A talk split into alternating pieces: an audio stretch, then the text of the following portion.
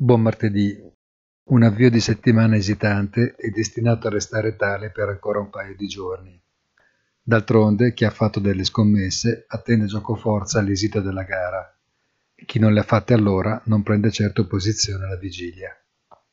Non c'è quindi da stupirsi di vedere qualche presa di profitto e qualche cedimento di entità trascurabile, incluso un timido rialzo della curva dei rendimenti obbligazionari. Questa tipologia di asset, più di altri, ha manifestato ottimismo futuro che si è accompagnato, come evidente, ad una massiccia raccolta di denaro sul mercato con emissioni numerose e per importi di rilievo. Si prende infine una pausa anche l'oro, testimone anch'esso di un veloce risveglio dopo un lungo torpore. Buona giornata e come sempre appuntamento sul sito easy-finance.it.